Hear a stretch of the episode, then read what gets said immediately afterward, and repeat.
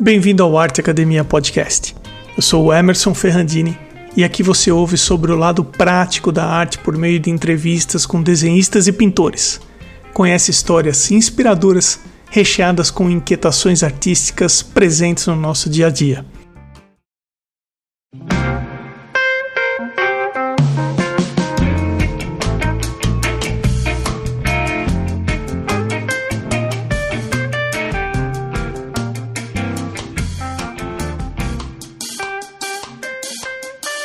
Eu vou começar com a pergunta mais importante.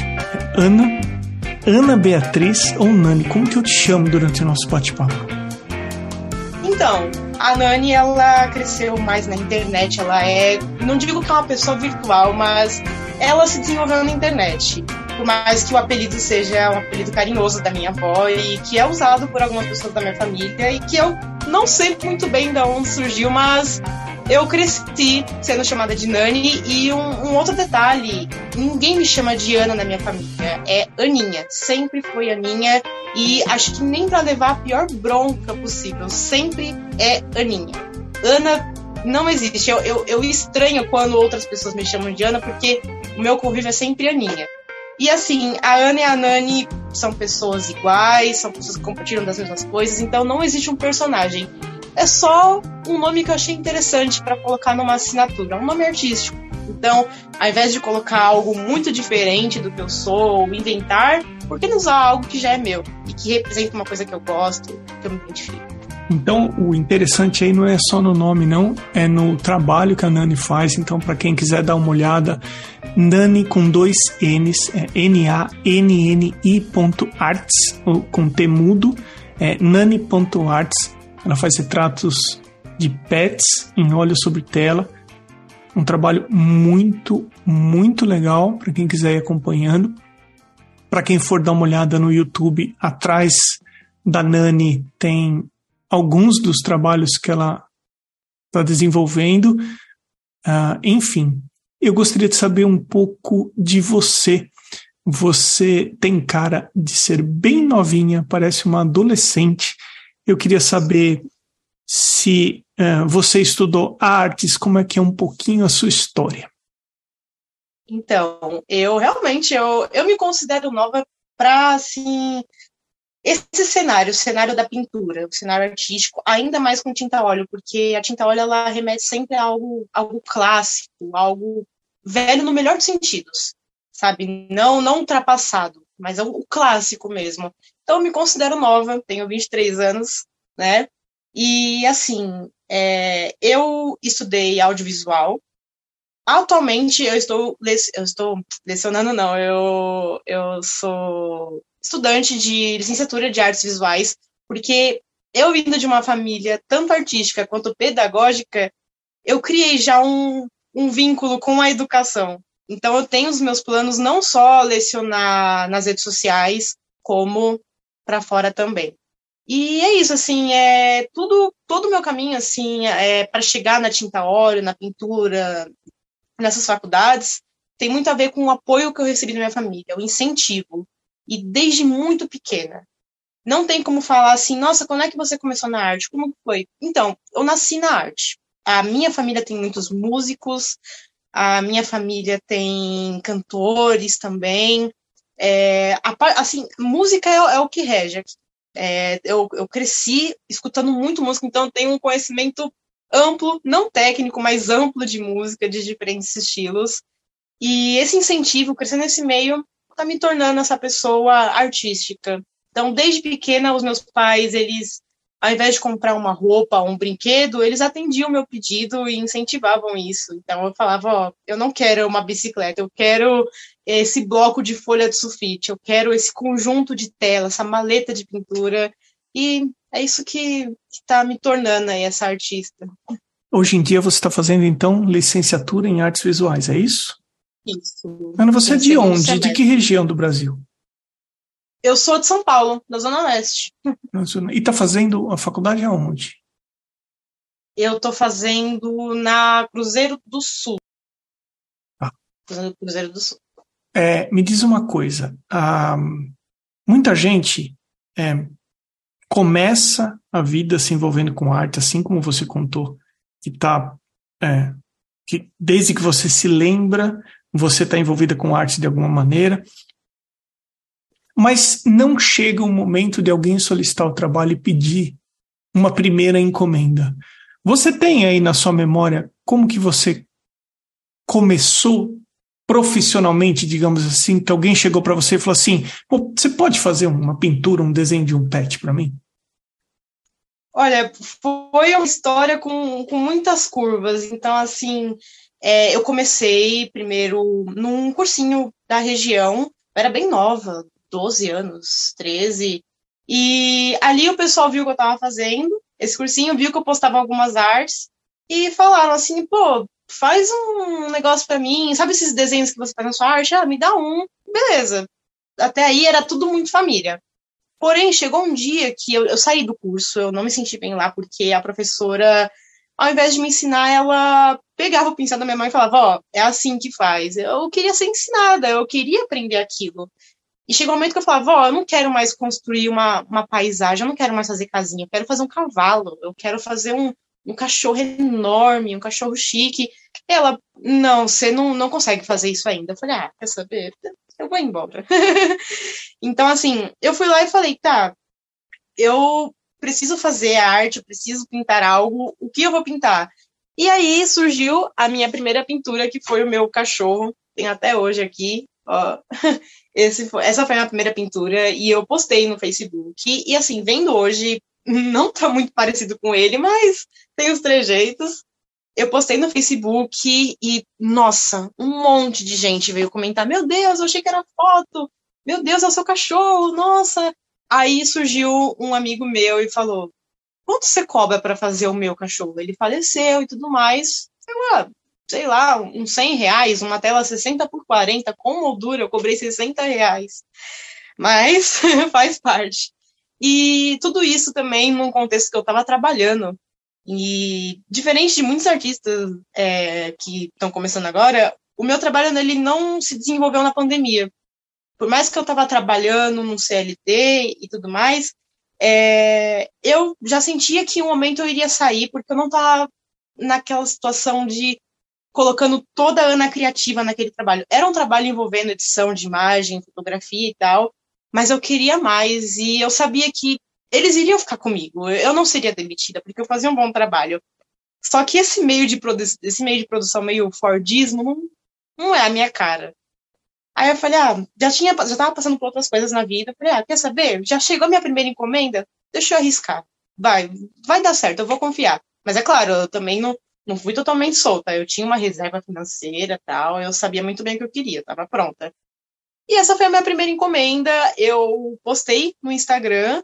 E, nossa, é, como, como eu moro numa, numa Coab, né, que é um conjunto habitacional, é um bairro, um bairro da Zona Leste, um bairro, no geral, que não tem uma boa condição financeira, todo mundo se conhece, todo mundo é muito unido.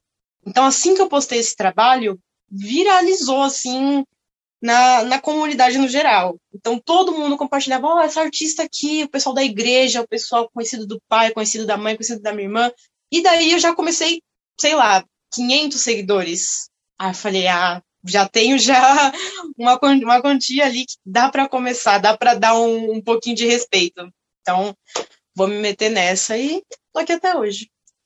E hoje em dia, é, que tipo de trabalho você oferece? Você, é, o seu forte são encomendas? Você vende print? É, como que está formatado o seu trabalho hoje? Hoje é 100% encomenda. É, eu trabalho produzindo por cima assim de fotos, não necessariamente uma foto, mas uma das coisas que eu levo do, dos meus trabalhos antigos, né, do meu serviço e da minha faculdade de audiovisual, é usar a tecnologia ao meu favor. Então, por exemplo, é, a pessoa, quando ela chega com uma foto para mim, ah, o cachorro só tem essa foto, ou essa foto tá muito escura e tudo mais, eu consigo dar um jeito com o Photoshop, eu consigo dar um jeito, se, se a pessoa me mandou um vídeo, eu consigo ali pegar os trechos do vídeo, conseguir montar um cachorro e falar, ó, você quer isso? A pessoa fala, é exatamente o que eu queria. Então, tudo isso ali é, junta no meu trabalho. Então, é, é a arte, é a pintura, mas o meu trabalho ele passa por toda essa experiência com o cliente, que eu vou construir uma arte junto com ele. Então, eu não vejo necessidade hoje em dia de vender print, ou de vender coisas assim prontas. Talvez, possivelmente, artes autorais, mas atualmente é encomenda assim sob medida mesmo. É porque o cliente ele não tem o nosso olhar, né? Então ele tem 10 fotos no celular do cachorro dele ou do gato e ele envia porque para ele tá tudo bem, mas é, ele não tem esse olhar de quem vai pegar e produzir uma pintura, né? Exatamente. Então, é, ah, o, não apareceu a patinha do gato, nossa, ele está sentado numa cadeira e não aparece metade do corpo dele. Tá, beleza, vamos tentar recriar esse corpo. Aí eu fico lá imaginando, tá, como será que ele está sentado. Aí pensa, já vai um estudo de anatomia, já vai referência de imagem de gatos da, com a mesma pelagem, olhar todas as imagens que a pessoa me mandou. Então, assim, é um trabalho, eu gosto, eu falo com orgulho disso, assim, eu, eu gosto muito disso. Acho que é um diferencial muito grande no meu trabalho. Mas para você ver que antes de, de, começar uma pintura aqui na tela, eu passo por todo um procedimento com o cliente. Eu acho que é aí que eles valorizam o meu trabalho, é aí que eles ficam ansiosos. Poxa, quantas vezes eu já não recebi é, áudio de pessoa, quando eu mandei a foto, pessoa chorando para mim, falando: Meu Deus, é o meu, o meu, animal. Nossa, só tinha uma cabeça. Você me entregou um corpo com um cenário sentado num sofá. Meu Deus, você, você é impressionante. E, nossa, vale a pena. Por isso que eu continuo. Por isso que eu continuo oferecendo esse trabalho. É gratificante. Quando o seu amigo lá no começo te pediu assim, Nani, você pode fazer o pintura do meu cachorro e você deu um preço que você falou, ah, tanto, por uma tela grande, enfim. É, normalmente, quem tem mais experiência acaba se sentindo mais seguro para colocar preço. O que você pode falar em relação a colocar o preço de uma encomenda? Eu não sei se você tem dificuldade, se hoje já é uma coisa que você sente mais seguro. O que você pode falar para o pessoal? Olha, hoje eu me sinto segura com os meus preços. É claro que a intenção é sempre aumentar por uma questão de qualidade de trabalho, por uma questão de demanda e até mesmo a sua qualidade de vida. Entende? É, é, hoje eu trabalho 100% com arte, então eu quero sim aumentar os meus preços para chegar um momento que eu possa comprar, sabe, não coisas supérfluas, mas as coisas que melhorem assim a minha qualidade de vida e tudo mais, uma casa, um estúdio, então, assim, eu acho que o primeiro conselho para uma pessoa que vai se iniciar nesse meio é ter uma reserva financeira. Não uma reserva de mil reais, dois mil, três mil. Meu, começa com 600, assim, antes de você sair, você abandonar o seu trabalho, só para você ter uma garantia de que você não vai passar fome, que você não vai ficar com uma conta devendo, que você não vai entrar no vermelho nessa história. Porque é um ambiente que oscila muito. Um dia, um mês, você vai vender sete, oito, sei lá, dez obras. Outro você não vai vender nenhum.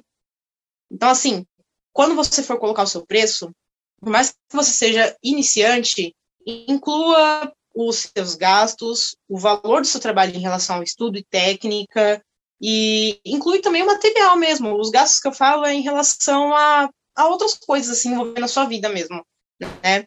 Mas de começo não acho legal você cobrar valores que você que você acha justo. Eu acho super assim, é super tranquilo. É, é, é legal da sua parte você entender que o seu trabalho vale muito. Mas você precisa, nesse meio artístico, você precisa. É, como eu posso explicar? Ainda mais que é Instagram, é, você precisa ter portfólio. Então aproveita esses momentos. Pode, você pode até criar para você mesmo, deixar, eu tenho as minhas artes aqui também. Você pode criar para você mesmo, mas é interessante você criar portfólio, você ter relatos de cliente, é isso que vai agregar o valor. Então, o começo ele é difícil. O começo você vai vender uma obra por 60 reais, 50, 100, mas lembra sempre que você tem aquela reserva, que isso é um começo e que nesse mês você está vendendo por 60 reais. Quem sabe no próximo mês você já não está vendendo por 150. Poxa, 150 numa arte, dependendo da arte, já é um valor que segura legal alguma coisa. Você paga ali uma conta, o... enfim, é, é muito um processo. Tem que acreditar no processo e tem que entender que não é fácil. Vou contar uma historinha. E aí eu vou chegar numa pergunta que eu estou tentando esticar essa pergunta. de colocar preço para também algumas dicas sobre negociar quando o cliente pede algum tipo de desconto. Né? Legal. Eu vou te contar uma historinha que foi a seguinte: eu passei um tempo, eu procuro ir para o Brasil umas duas ou uma, no mínimo uma vez por ano, passar um tempo com a minha mãe e com as pessoas que eu gosto. E eu estive com a minha mãe e ela estava com um problema na casa dela que a gente tinha que chamar um encanador. Então eu contatei três, fiz os orçamentos e o que me pareceu ser mais profissional, ele cobrava acho que 150 reais para cada concerto que ia ter que fazer. Que a casa da minha mãe já é uma casa bem antiga. E um outro me cobrou 130 reais. Bom, eu tinha referência de um, então fui falar com aquele que me pareceu ser mais profissional, me atendeu melhor. Eu falei: olha, eu tenho um orçamento aqui uh, com um preço diferente. Eu gostaria de saber se você cobre esse valor. E ele me respondeu falando: não, eu não consigo fazer esse serviço por menos do preço que eu te passei. Aquilo me deu uma sensação de mais profissionalismo ainda, porque ele estava seguro do preço que ele estava passando. Eu já prestei muito serviço no Brasil de pintura ao vivo em evento, de atender empresa, de fazer contrato anual com laboratório. E eu tentava, na medida do possível, porque eu já cheguei a receber orçamentos falando assim: ó, ó o que o seu uh, concorrente me enviou. Estava 10, 15% mais barato. Eu tentava justificar por que, que o meu preço fazia, é, por que, que o meu preço estava naquela posição. E da maneira que ele respondeu para mim, eu fechei com ele. Porque eu falei assim: ó, eu prefiro pagar 20 reais a mais em um concerto em que eu tenha a sensação que uh, eu vou ser bem atendido e também vou cobrar o profissionalismo por parte dele. Nani, eu não tenho o que reclamar do serviço que ele fez. Tanto que eu coloquei um, um, um review no Google do serviço dele, é, cinco estrelas, falando muito bem do serviço dele.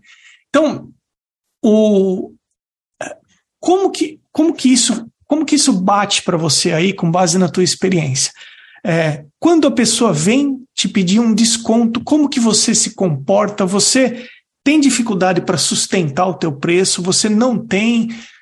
Como é que a gente pode esticar essa conversa?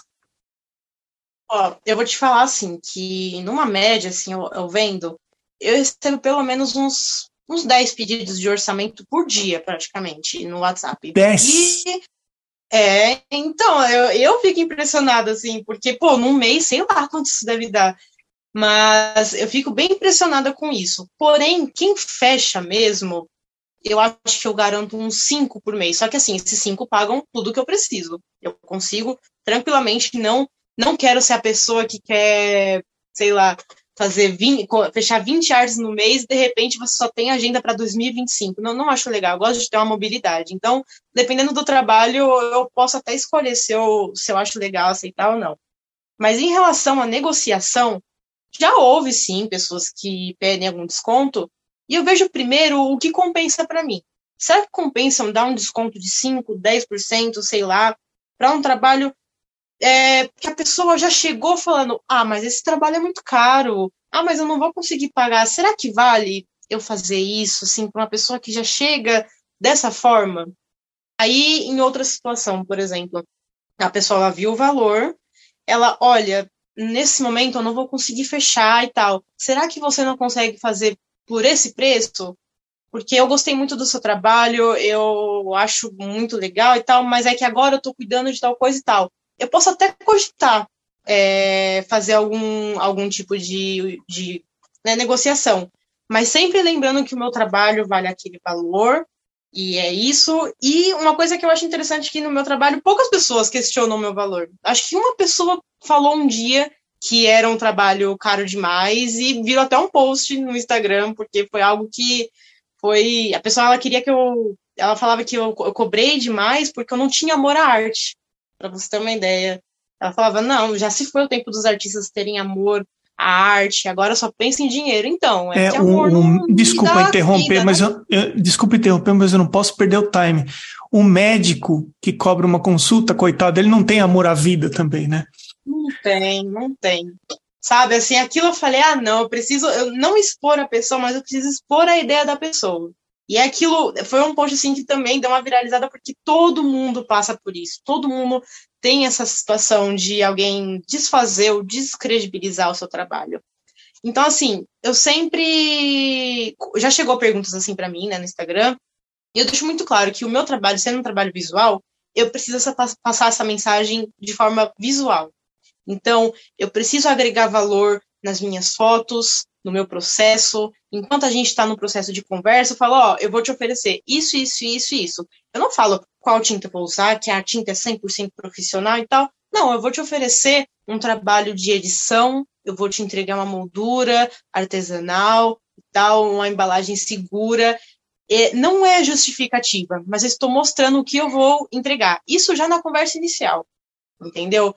E outra coisa que eu acho interessante, mas aí é uma questão pessoal minha, eu não gosto de ser muito formal no meu atendimento. Eu não gosto de ser robotizada. Eu gosto de conversar com o cliente. Ah, legal, qual o nome do seu cachorro? Nossa, que legal. É, que pelo bonito. Nossa, essa foto ficou muito legal. E como você gostaria? Você acha que fica legal na sua parede? Essa cor de fundo? E se a gente deixasse ele nessa posição? Eu não gosto de nada muito. Ah, é, então, o valor é esse, tá? O valor é dois mil. Tá, é Pix ou cartão de crédito? tá bom, eu te retorno com, é, com um formulário e você me passa as informações do que você quer no quadro.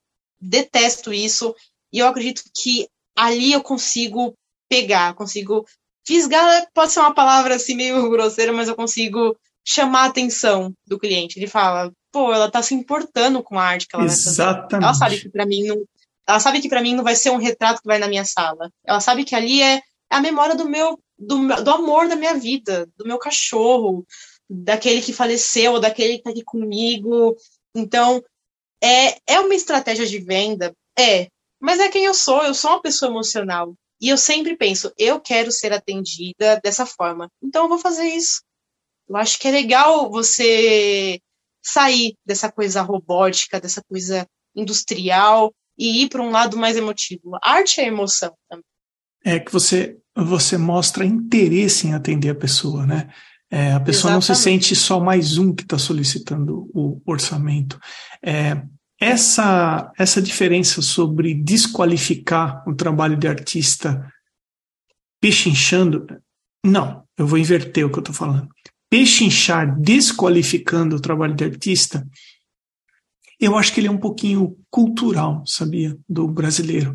O brasileiro, acho que ele, eu não sei se é um pouco de orgulho ou qual que é o um pouco até de arrogância, eu não sei, mas ele, para alguns, é difícil falar, eu não consigo pagar o valor do, do seu orçamento, do, daquilo que você acha que tem valor do seu trabalho, ao invés de é, desqualificar o trabalho. Eu não sei, eu, eu acho que isso tem um fator cultural aí no, no, no brasileiro, mas eu acho que isso também vem com uma Acho que com o tempo, acho que vai melhorando, eu acho que as pessoas vão aprendendo a respeitar, mostrar um pouco mais de respeito, né? É, porque. É, eu, vou, eu vou dar só alguns pontos aqui que eu achei interessante, que eu também não, não vou perder o time. O Instagram, ele assim, é uma ferramenta que, para o artista, eu acho que ela é essencial por ser algo visual e tudo mais. E assim, por experiência própria. Eu que cresci assim na, na periferia, claro, não né, na, na super comunidade, mas numa área periférica, dificilmente eu vou vender os meus quadros no valor que eu vendo hoje para cá. É tudo muito de fora. Então, assim, pô, eu recebo muita encomenda do Rio de Janeiro, Curitiba, Bahia, pô, Belo Horizonte, Rio Grande do Sul. Passa por muitos lugares a minha encomenda. Mas as primeiras, no valor de 100, 150, foi tudo por aqui, foi tudo pela região, pela Coab. Entendeu? Então, assim, vamos combinar também, que acredito que você concorde comigo, que a arte, ela ainda é algo elitista. Poucas pessoas ainda estão é, na arte, criando artes, assim, principalmente a parte realista, a parte realista da, da arte, né, clássica e tudo mais, ainda é algo muito elitista. Então, talvez a pessoa aqui da Coab, ela tenha até condição de pagar uma arte minha, mas ela acha que é algo muito caro, Ela acha que, não pela minha qualidade técnica, eu digo por ser arte, por ser um trabalho realista. Então a gente tem que entender também todo o contexto social do Brasil e toda essa cultura mesmo que vem, assim, querendo ou não, é muita coisa é europeia, né? Que quando a gente se trata, quando a gente trata do assunto arte, então é cultural, eu concordo 100%. Mas é tão complexo esse assunto que eu acho que não cabe, não dá nem tempo da gente falar sobre isso, porque então, são muitas camadas. É, é vamos é gravar uns quatro episódios, Nani Didi. Mas sabe o que Nossa. acontece? É, é uma questão de encontrar o público. Porque quando você estava começando, você não era conhecida, você vendeu as suas pinturas para quem era mais próximo de você, que eram as pessoas que conviviam aí junto no bairro onde você vive. Conforme você foi crescendo, você foi chamando a atenção de outro tipo de público. Porque eu penso que tem público para todo nível de artista e para todo preço de obra. Então, você vai encontrar uma pessoa que uh, contrata um artista que está no começo da jornada, pagando menos se a gente comparar com um artista que já tem mais experiência e cobra mais. Você vai achar a pessoa que eh, paga sem nenhum problema um valor mais alto. Então, eu acho que o grande desafio para o artista é encontrar o seu público.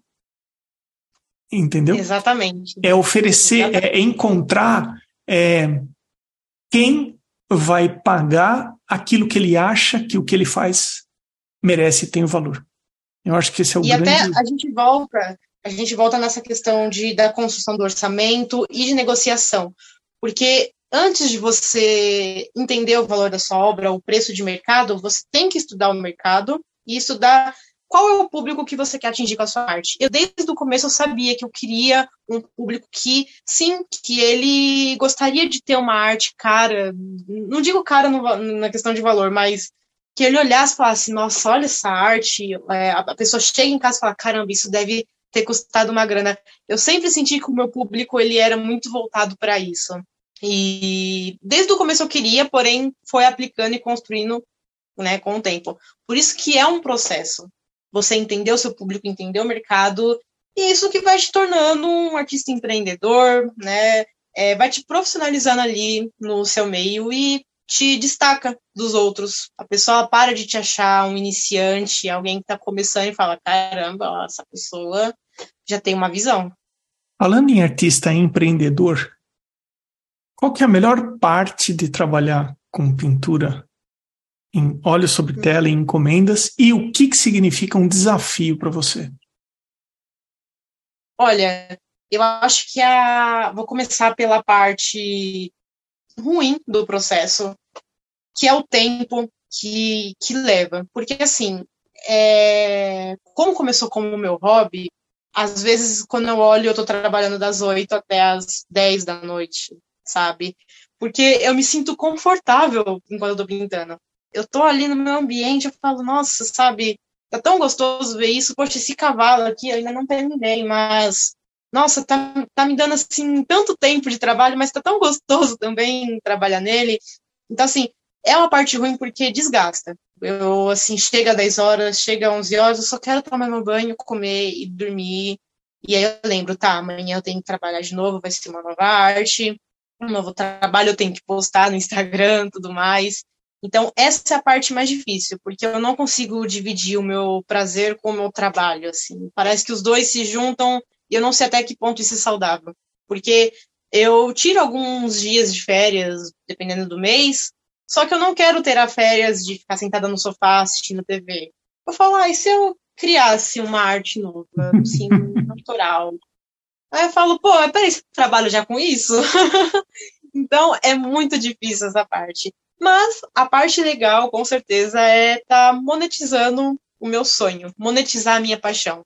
E assim, eu não concordo muito com a frase de ah, trabalha com o que você ama, que você nunca vai trabalhar. Sim, eu, estou trabalhando ainda. É algo que desgasta, algo que cansa, mas ainda assim é prazeroso eu olhar aquela tela com a moldura, e praticamente embalada, eu falo, caramba, isso vai estar tá na sala de uma pessoa. Uma pessoa do Rio Grande do Sul, uma pessoa do Rio de Janeiro, que nunca me viu pessoalmente. Vai estar na sala e os parentes dela vão chegar e falar, nossa, que arte bonita, é, eu achei de uma artista da internet. Eu falo, nossa, é isso, ganhei a vida, eu zerei a vida, nem acabei ela ainda. Tô com 23 anos, mas eu já zerei. Tá ótimo. Eu vou te contar uma outra historinha agora, que é a seguinte. É, e eu gostaria de saber a sua opinião na hora que eu terminar essa historinha. Que chegou um momento em que eu comecei a estudar pintura, e eu estudei com Paulo Frade, e ele é um pintor realista. Então, enquanto eu estava naquele ambiente, aquele era o tipo de arte que, além de ser ensinado, era o que todos praticavam, todos que estavam no meu lado ali estavam praticando. Então, o meu objetivo ficou para atingir aquele tipo de pintura.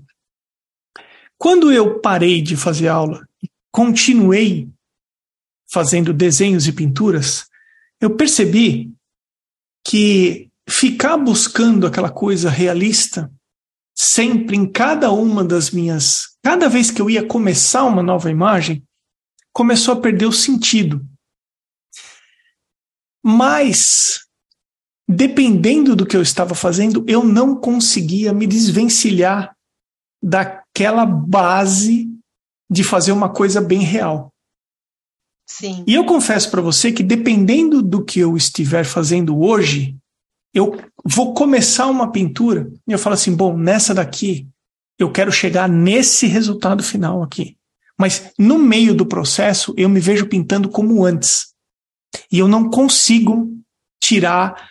É, eu não sei se isso faz sentido para você, tá? Mas eu vou concluir a história no seguinte sentido. Eu não sei se existe algum artista que esteja sempre 100% satisfeito com aquilo que ele faz. Só que tem gente que começa a pintar de uma maneira e fica pintando daquela forma a vida inteira. Eu já tenho a consciência que eu não sou assim. Então, eu tenho tentado simplificar ao máximo as minhas imagens. Eu estou saindo daquela coisa super detalhada e eu estou tentando fazer uma coisa mais assim, com gesto, com pincel, uma coisa mais solta. Que é a maneira, a, a linguagem que mais me emociona, a que mais que eu gosto de ver, é a que mais provoca, me provoca em termos de estética. Só que às vezes eu me pego pintando da forma antiga. Eu queria saber se esse tipo de coisa acontece com você e se você vem. No que você vem tentando melhorar na sua pintura? Nossa, eu vou até dar um exemplo prático aqui com essa arte, porque foi exatamente isso, assim, eu tava meio cansada dessa estética, por exemplo, daqui, que era algo mais realista, era algo mais, assim, detalhado e tudo mais. Daí eu resolvi experimentar algo novo, também saindo os fogos aqui, é, experimentar algo novo, que foi esse gatinho, e assim, pode ver que por mais que ele seja, ele esteja numa estética mais realista, não é tão assim. Como posso explicar? Não é uma imagem tão limpa, com pinceladas mais assim. É... Não, na verdade, não vou falar nem o que ele não é, o que ele é. Ele tem umas pinceladas mais marcadas, mais abstratas. E quando eu terminei esse trabalho, eu falei: caraca, eu quero isso. Nossa, eu quero cada vez mais trazer isso para as minhas artes. Então, eu me vejo hoje nesse impasse. Porque, assim, eu gosto muito, assim, eu sou apaixonada na arte clássica, na arte renascentista, e até, se você me permite, assim, no espaço, eu vou te contar o momento que a minha cabeça explodiu, que eu sabia que ali tinha virado uma chavinha. Manda lá. Eu acho que eu estava no sétimo ano na escola, meu professor de história estava dando uma aula sobre os períodos, falou sobre renascentismo e tudo mais, e daí eu até anotei aqui, se eu não me engano, o nome do do cara que fez a, a arte que me, me pegou. Aqui, deixa eu ver. É Jean Van Eyck. Nossa, quando ele. Meu Deus, cachorro aqui no prédio. Enfim, é, quando ele me mostrou uma arte renascentista do Jean, que era um casal, tinha um cachorro, não é uma das mais, mais famosas, tinha um cachorrinho no meio e tinha um espelho que ele refletia a sala inteira e ele conseguiu fazer isso numa pintura. Eu, eu assim, até hoje assim eu me arrepio porque é uma coisa que, que mexeu comigo de um jeito que eu assim, eu parava e ficava olhando assim, como alguém fez isso com arte? E eu posso até falar, naquela época, mas assim, ainda a pergunta principal é como alguém fez isso com arte? Nossa, e aquilo virou a minha chave. Eu falei, tá, eu vou começar a pintar, mas eu quero essa estética, eu quero ser essa artista que alguém vai olhar e vai falar, como ela fez isso? E assim, eu vejo que eu consegui algo quase que autoral nas minhas artes, por mais que ainda seja realista, ainda tem aquela coisa do contraste, da iluminação clássica.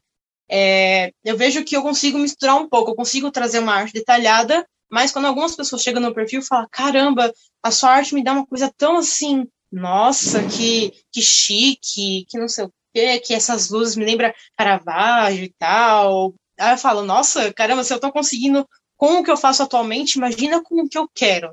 Só que aquilo, eu tento também trazer essa coisa mais abstrata. Então é uma, é uma divisão e pensa que eu não consigo treinar isso porque eu tô sempre fazendo encomenda. Então tá aí uma coisa que me decepciona. Porque eu tô sempre tanto na encomenda que eu não consigo deixar um tempo para falar, vamos tentar algo novo? Foi o que eu fiz com o gato. E quando eu fiz com esse gato, eu falei, tá, nossa, eu quero muito testar isso de novo. E eu tenho uma encomenda, se não me engano, pra esse mês que a pessoa pediu nessa estética. Aí eu falei, nossa, quando eu postar isso, aí eu acho que vai virar outra chavinha no meu perfil que talvez vai chegar um público que gosta desse tipo de arte, não algo tão realista, tão detalhado. Ele quer essa arte mais. Posso até falar que é um abstrato, mas eu acho que é muito emocional, sabe? Vai muito assim, ah, eu acho que fica legal essa pincelada aqui, eu acho que fica legal nesse movimento, tal e tal. Eu quero isso. Então, nossa, quando você me falou, eu tava me enxergando ali. É, é o que eu tô sentindo.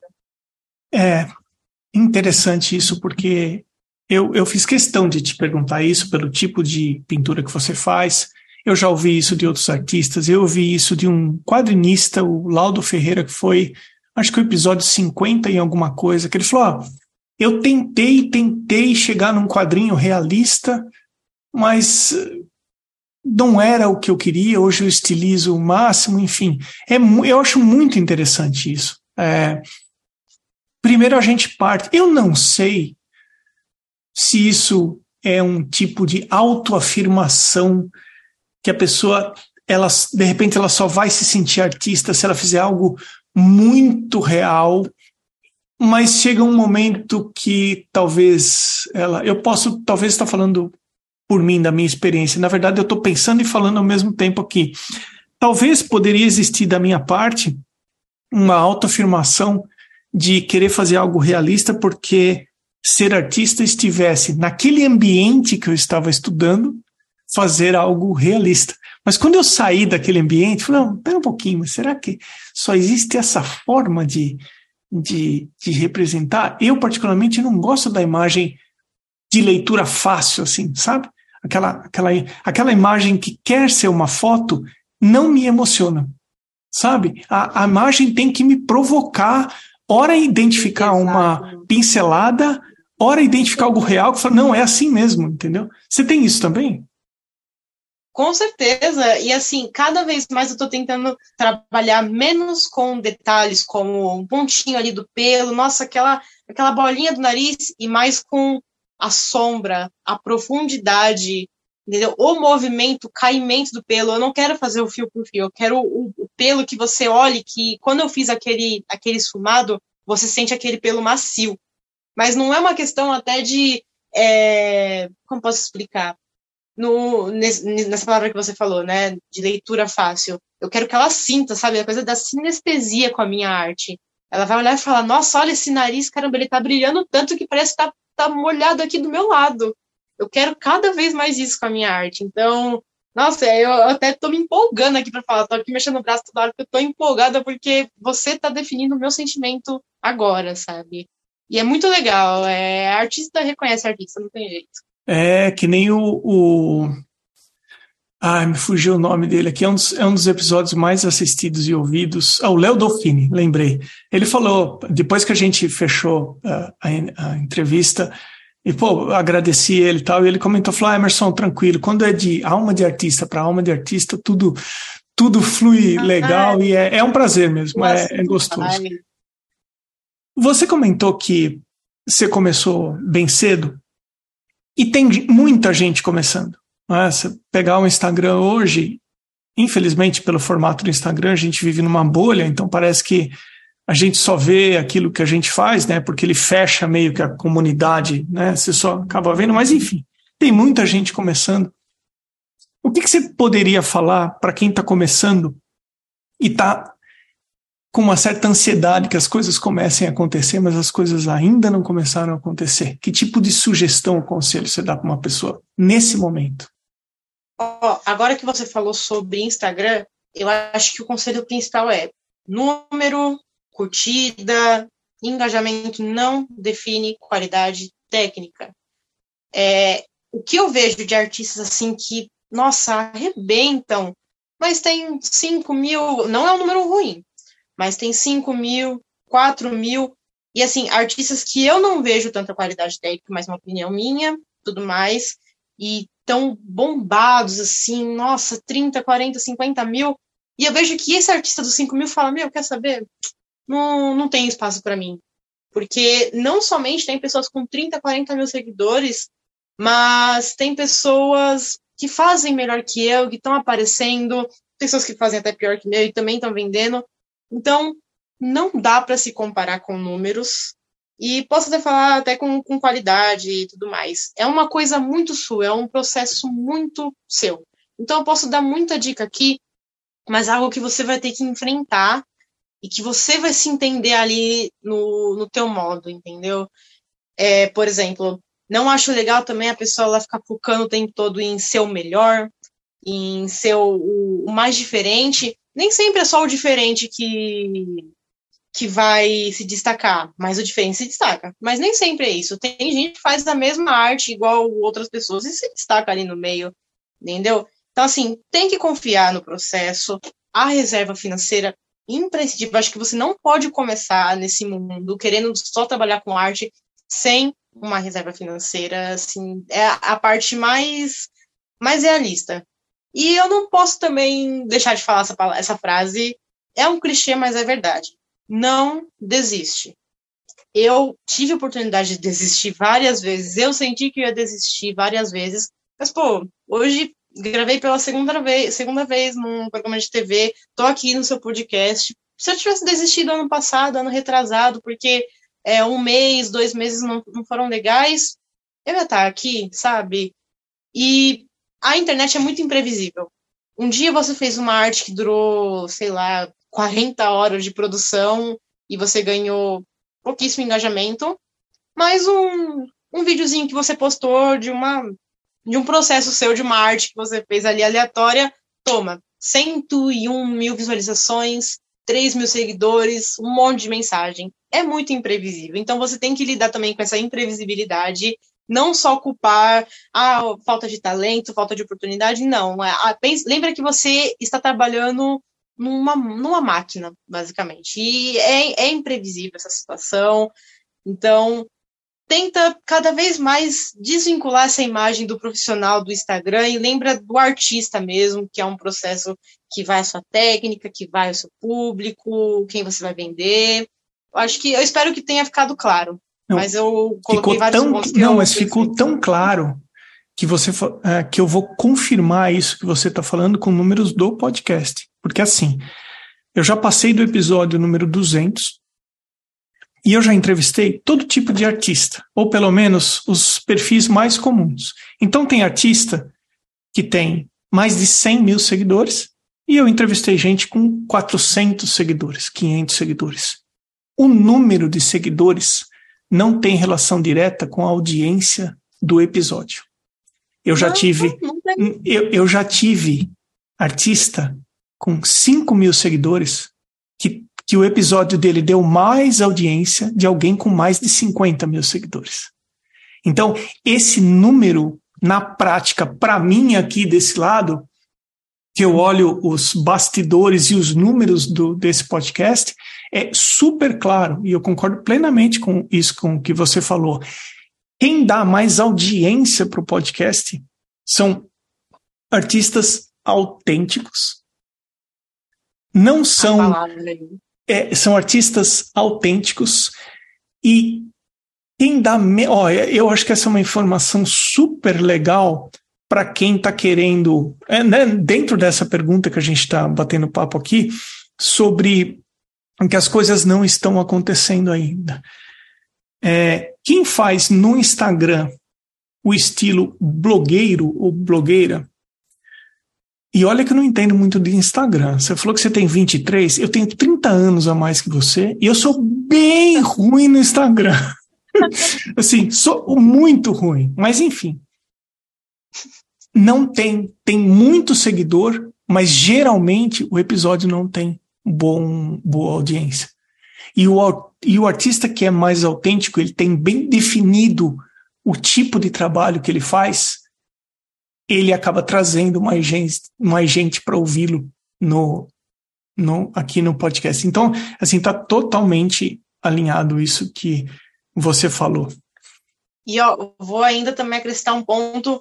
Eu também não sou pessoa, nossa, domino o Instagram, domino o marketing. Não, estou longe disso.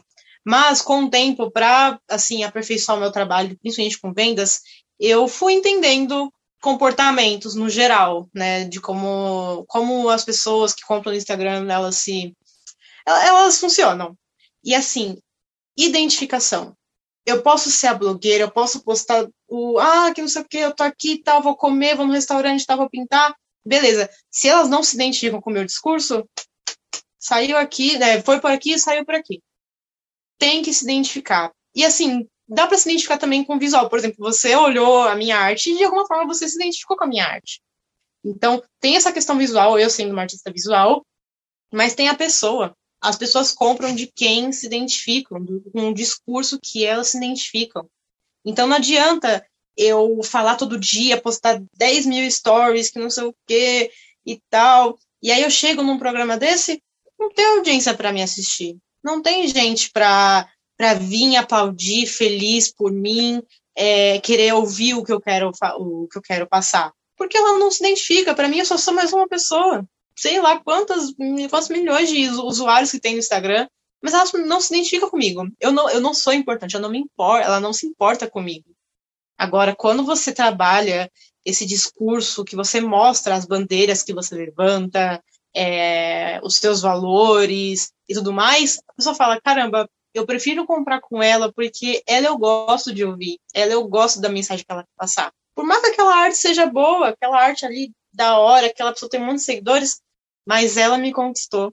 Ela fala de animais de um jeito diferente, ela fala de pets de um jeito mais, mais amigável. Eu lembro do meu cachorro quando ela fala sobre cachorros, entendeu? Aquela outra pessoa não. Ela fala, ó, vendas é, no WhatsApp, link na bio, vendas que não sei o que lá. Hoje, quadro novo. Não, me conta a história desse quadro. Por que a pessoa pediu esse quadro? Por que você fez esse quadro nessa cor?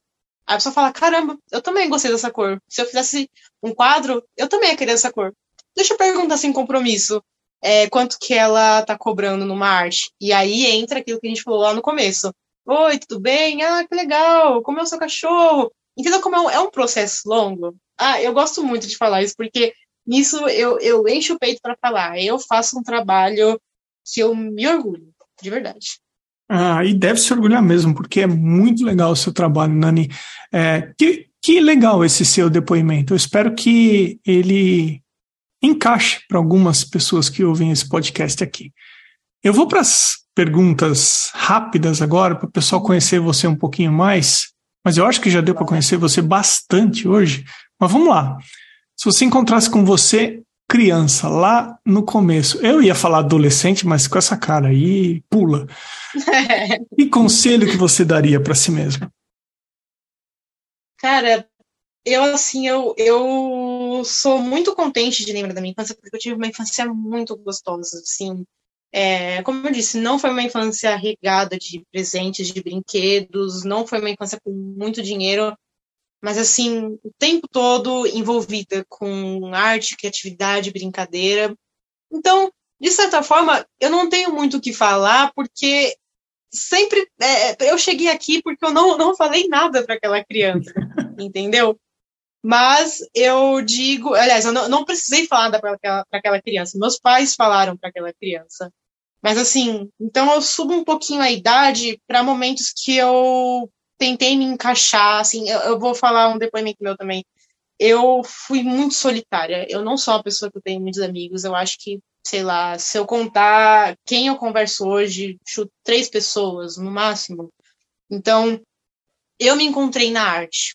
E talvez eu falasse para aquela adolescente, pré-adolescente, para ela continuar nisso, para ela parar de ficar tentando ser igual àquelas outras pessoas, ser igual àqueles outros amigos. Você não precisa disso. Um dia você vai se achar e você vai curtir a sua própria companhia.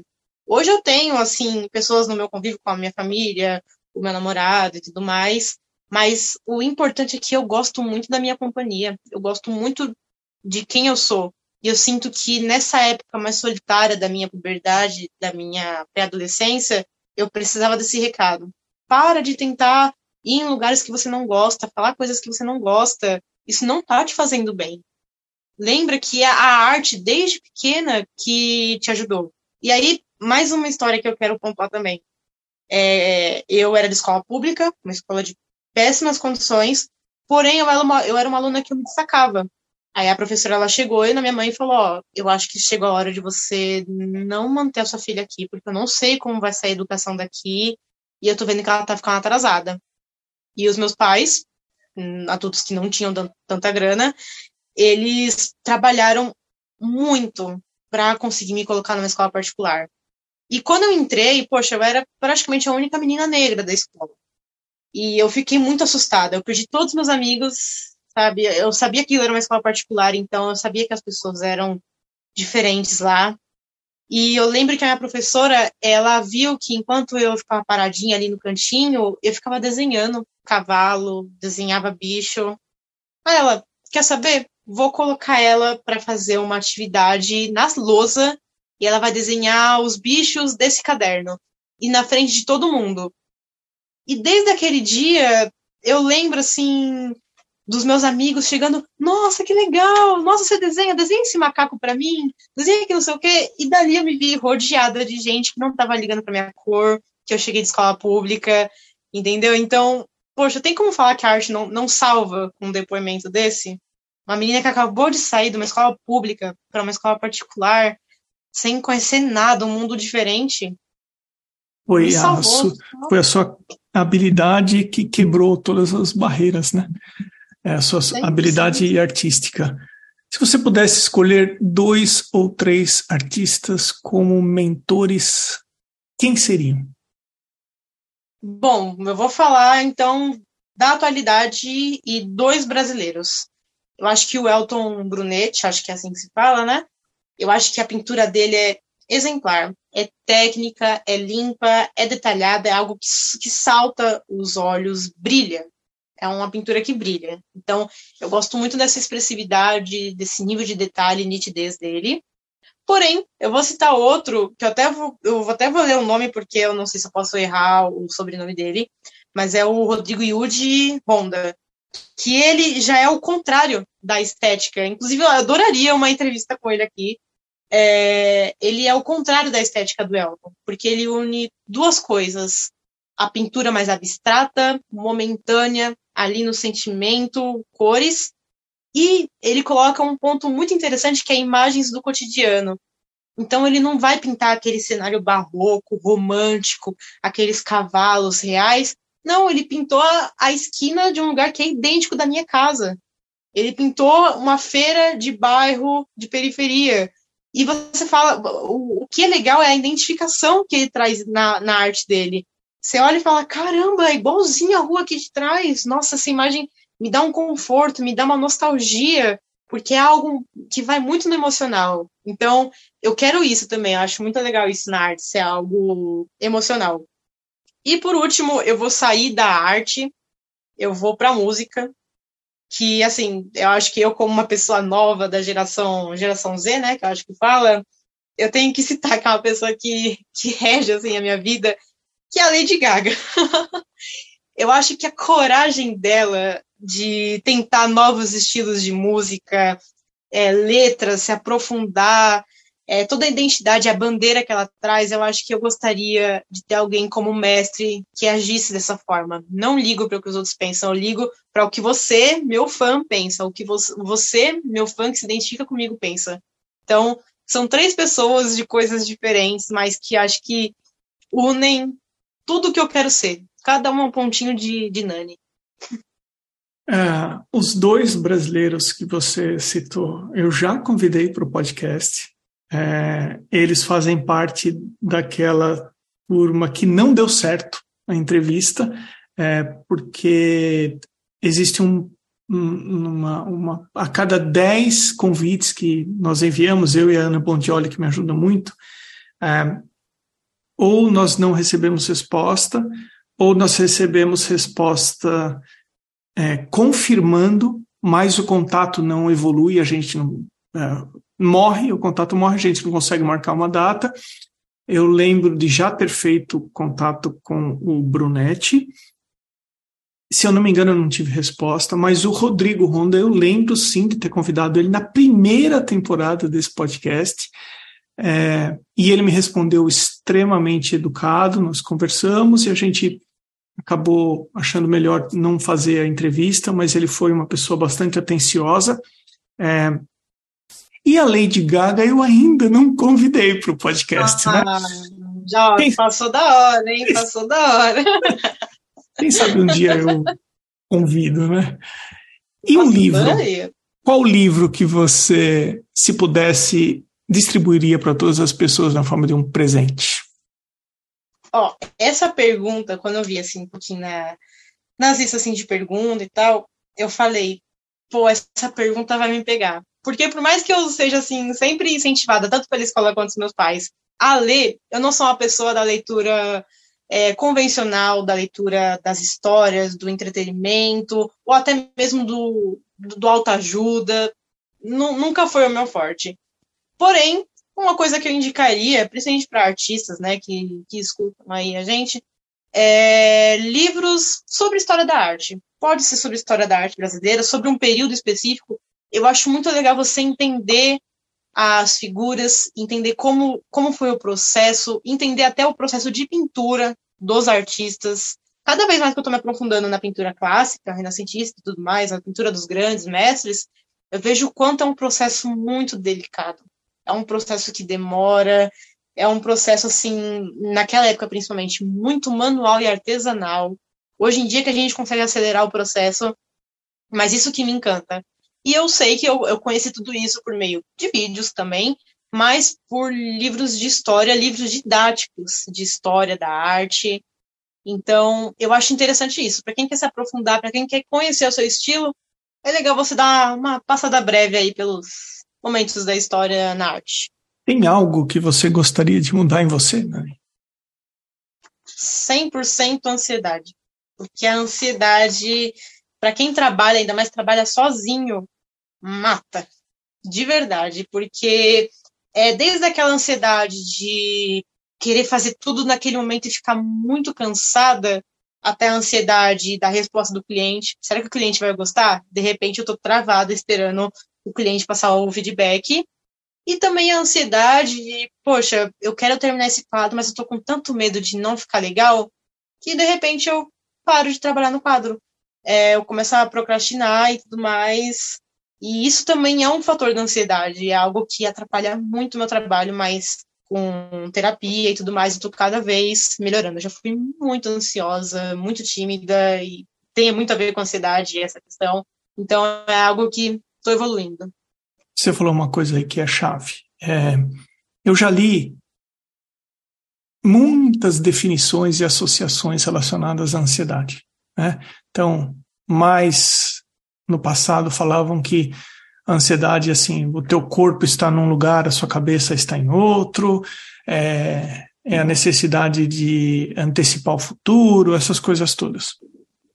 Mas a última coisa que eu li a respeito da ansiedade é que é uma manifestação do medo.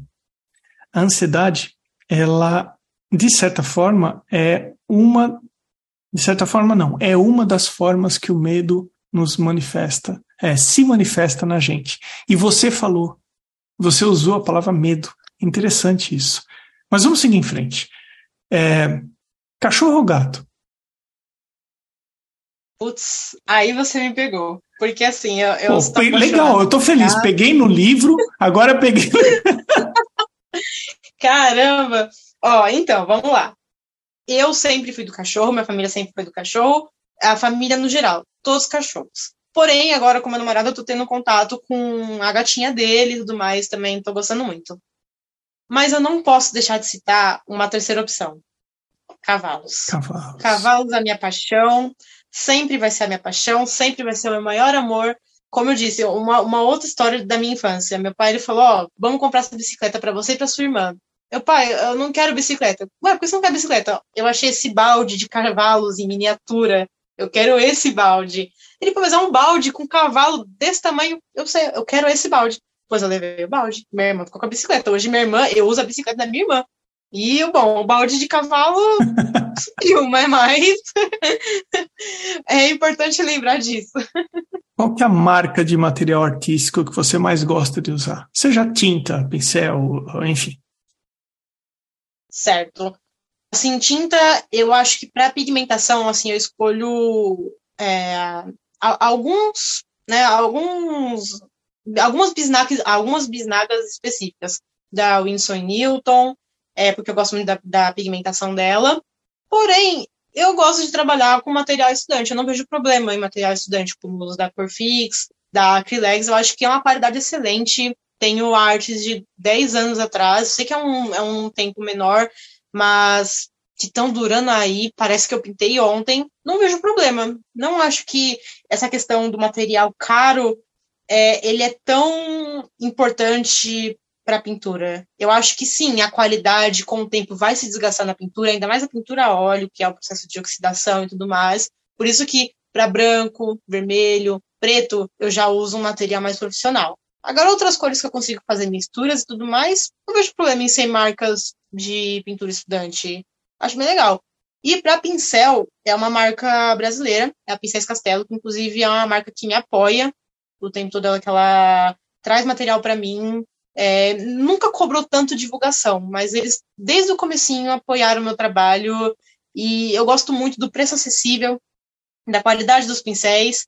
Eu acho muito legal que eles deixam sempre um catálogo para quem está começando a pintar, que ó, eu uso a técnica aquarela, quais pincéis eu uso? Eu uso a técnica acrílica, quais pincéis que eu uso? Eu acho legal, acho que às vezes falta isso em algumas marcas, essa sensibilidade é uma pessoa que está totalmente perdida em qual pincel usar e está usando um pincel que seria legal para uma aquarela, só que está pintando com tinta óleo. Então, são, então re repete, o nome da, repete o nome da empresa, porque, pô, legal, uma empresa que te apoia, como que é o nome? Sim, é Pincéis Castelo. Legal. É, você comentou aí que você passa 8, 10 horas pintando. Você tem algum ritual ou tem alguma coisa que não pode faltar no teu estúdio quando você mergulha na pintura? Música. Sem música eu não trabalho. Pode que tipo de colocar... música, Ah, aí a gente, ó, já, já coloca aí o próximo episódio, já que a gente vai falar um todas, Todas. Todas, todas, porque vai muito do, da minha vibe ali no momento. Mas vamos citar, assim, um principalmente, flashback. Músicas de flashback, assim, nesse geral eu, eu amo porque vai muito também da construção da minha infância, da minha família. Eu cresci ouvindo, então são músicas confortáveis, músicas que ah, me Nani, trazem flashback para você é música de, de, de ontem, pô, novinha do jeito Nossa. que você é. Com certeza. Meu, eu amo, assim, ouvir aquelas antigueiras, sabe? Aquela que você, você vai assim num, num, bar local e você vê aquela galera dançando, adulto, idoso, que você fala, nossa, essa música é muito boa, dá até vontade de dançar junto. Então eu sou apaixonada por, por flashback. Ó, a gente está chegando no final desse papo delicioso aqui que eu estou tendo com você. Esse é o momento que eu uh, comento sobre quem apoia esse podcast, quem valoriza a arte na, na forma de apoio a esse podcast. São pessoas que uh, por mês elas contribuem com 10 ou com 30 reais na conta do Apoia-se. Então, para quem tiver interesse, saiba que 10 ou 30 reais por mês ajuda e muito a esse podcast. É em apoia.se barra arteacademia, com arroba na frente. underline A, underline Potter, com dois T's, arte gravura, Amanda, underline Novas, underline arts, Baia Inc., com K no final, underline, Cacilda Vitória, Cibele Monteiro.art, Elane, underline art, underline drawings, desenho.designio, Flávia Espura Atelier, Eloculto Arte, Ilustrates Desenho e Criação, Irmigar Underline Desenha, Ivana Pellegrini Atelier, Jane Moro Atelier, Lorena Atelier, Márcia Underline em Underline Arte, Mari Delmonte.arte, Mário Sérgio.freitas, M Osvaldo Underline Soares Underline Arte, Sérgio Underline Fuentes Underline Ilustra e Vinícius Mendes. Também agradeço a quem apoia anonimamente. Quem de repente está ouvindo o episódio pela primeira vez, fica aqui a minha sugestão para conhecer esses perfis que eu falei agora e que eu repito faz muito tempo. E novos apoiadores sempre são bem-vindos também. Nani, minha caríssima, existe alguma coisa que a gente não conversou que você gostaria de deixar gravado aqui no seu episódio? Eu não digo que a gente não conversou, mas é, é um toque final. Eu sei que muitos artistas estão assistindo, então vamos lá. A gente tem que se apoiar acima de tudo. Então, por favor, não vamos falar que artista passa fome, que artista não é trabalho, que artista não é profissão, que artista plástico é hobby, que quando você pergunta, fala, ah, tal, é, fulana tá pintando, né, trabalhando em casa pintando, você fala, ah, tá, que legal. E ela trabalha com o quê? Então, ela trabalha pintando, vendendo arte. Então, assim, a nossa comunidade, a nossa classe tem que se apoiar, tem que se juntar. Eu acho que isso é o principal. Porque o que não falta é clientes que vão achar caro, que vão te desmerecer, desqualificar, ofender, e saber que tem mais gente que está fazendo isso do meio artístico é doloroso. Isso não é legal. Então, esse é um recado principal. Eu acho que a gente tem que se unir, se entender como profissão e parar. Vamos parar com isso de que não não dá para ter dinheiro, não dá para empreender com arte. Acho que esse é o ponto principal, que a gente não citou tanto, mas está entre as nossas conversas. E, claro, para quem é pai, é mãe que está assistindo, que a minha história ela te, te auxilia a enxergar também o seu filho que desenha. Pode ser o seu filho que desenha um, um mangá, sabe? Desenho japonês. É, seu filho que está pintando com um estojinho de aquarela tranquilo. Se ele tem vontade de seguir isso como profissão, se ele já comentou isso com você, eu sei que dá medo. Eu sei que é uma profissão. É, hoje em dia, ver como uma profissão para a galera da outra geração é um pouco mais difícil. Mas tenha paciência e, em hipótese alguma, desmotive. Tá? Porque se eu estou aqui hoje, eu tive apoio de amigos, sim. Tenho apoio né, do meu namorado, que é também minha família. Mas os meus pais e a minha irmã, sem dúvidas, sem eles, não teria Nani.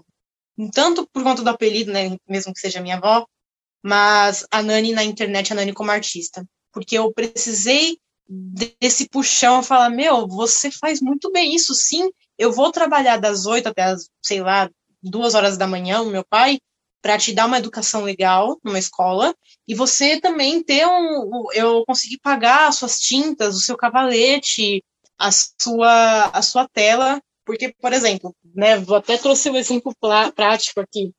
Eu saí dessa pintura, né, do meu cachorro Braddock, inclusive falecido, e hoje em dia eu já alcanço um resultado parecido com esse. Então, isso aqui ainda é um quadro meio antigo, meu, hoje em dia eu faria até um pouco melhor. Mas imagina se eu não tivesse um apoio, se eu tivesse desistido. Será que eu passava desse para esse? Não, com certeza não. Eu ia estar num, num trabalho convencional e que muito provavelmente estaria infeliz. Então esse é o recado. Olha, se já não bastasse as pessoas que não são artistas falarem que a ah, arte não é profissão, que não dá para ganhar dinheiro, se tiver artista fazendo isso, então. Aí o buraco é mais embaixo. Aí o buraco é mais embaixo. Nani, Exatamente. onde as pessoas podem conhecer o seu trabalho? me mandar um, uma mensagem para você pedindo um orçamento? Então, o meu trabalho dá para conhecer pelo Instagram. Eu tenho alguns vídeos no YouTube, mas principalmente no Instagram você vai conhecer o meu trabalho, que é o Nani, com dois N's, é, ponto arts, com temudo. E lá tem um link ali separadinho. Eu prefiro que o orçamento seja por WhatsApp, porque eu consigo controlar mais, eu consigo conversar melhor com você, porque é um orçamento. Mas se você quiser me chamar também pela DM do Instagram, será atendido normalmente. Mas eu deixo ali o link que vai direto para o WhatsApp e ali a gente conversa. Como eu comentei aí, a gente passa por todo esse processo de criação da arte, quase, não digo perfeita, mas a arte ideal para você. Ana Beatriz Nani, muitíssimo obrigado por ter atendido o podcast, viu? Eu que agradeço, 100%. Como eu disse, poucos dias antes da entrevista eu comecei a maratonar e eu conheci um monte de artistas, assim, que, nossa, eu não, não fazia ideia, é, estilo de artes diferentes e tudo mais. Então, o seu trabalho como divulgação é impressionante. Eu não sei se você vê apenas como divulgação, eu também não vejo, claro. Mas se você vê o seu trabalho como divulgação, mas conseguiu me atingir essa divulgação. Já estou seguindo outros artistas, já estou em contato com outros artistas. Ah, que legal. É, conversando, elogiando. Então, é, é dedo seu aí nisso. Foi, que legal, eu fico feliz. Bom. Você sabe que a maior, a, a, a, definição mais legal desse trabalho do podcast que eu ouvi até hoje foi a do Evandro Schiavone, que ele falou que eu estou registrando através do podcast o que está acontecendo nesse momento dos artistas brasileiros nessa época. Eu achei, eu nunca tinha visto por esse lado, sabe? Ah, eu até fiquei envaidecido quando ele falou isso. Falei, puxa, mas não é, não tem essa intenção. A intenção é só de compartilhar informações que possam ajudar outras pessoas, entendeu? É, mas eu fico feliz que você está maratonando o podcast. Para quem está ouvindo o podcast, está em todas as plataformas de áudio. Spotify e Apple Podcasts são os mais. e Google Play são os mais ouvidos. E também no YouTube. Anne, obrigado, viu? Eu que agradeço, 100%. Serei grata eternamente, porque nessa conversa eu pude rever pontos aí da minha história, é, até mesmo do que eu sinto atualmente, e, e foi esclarecedor. Nossa, te devo essa, viu? Muito bom.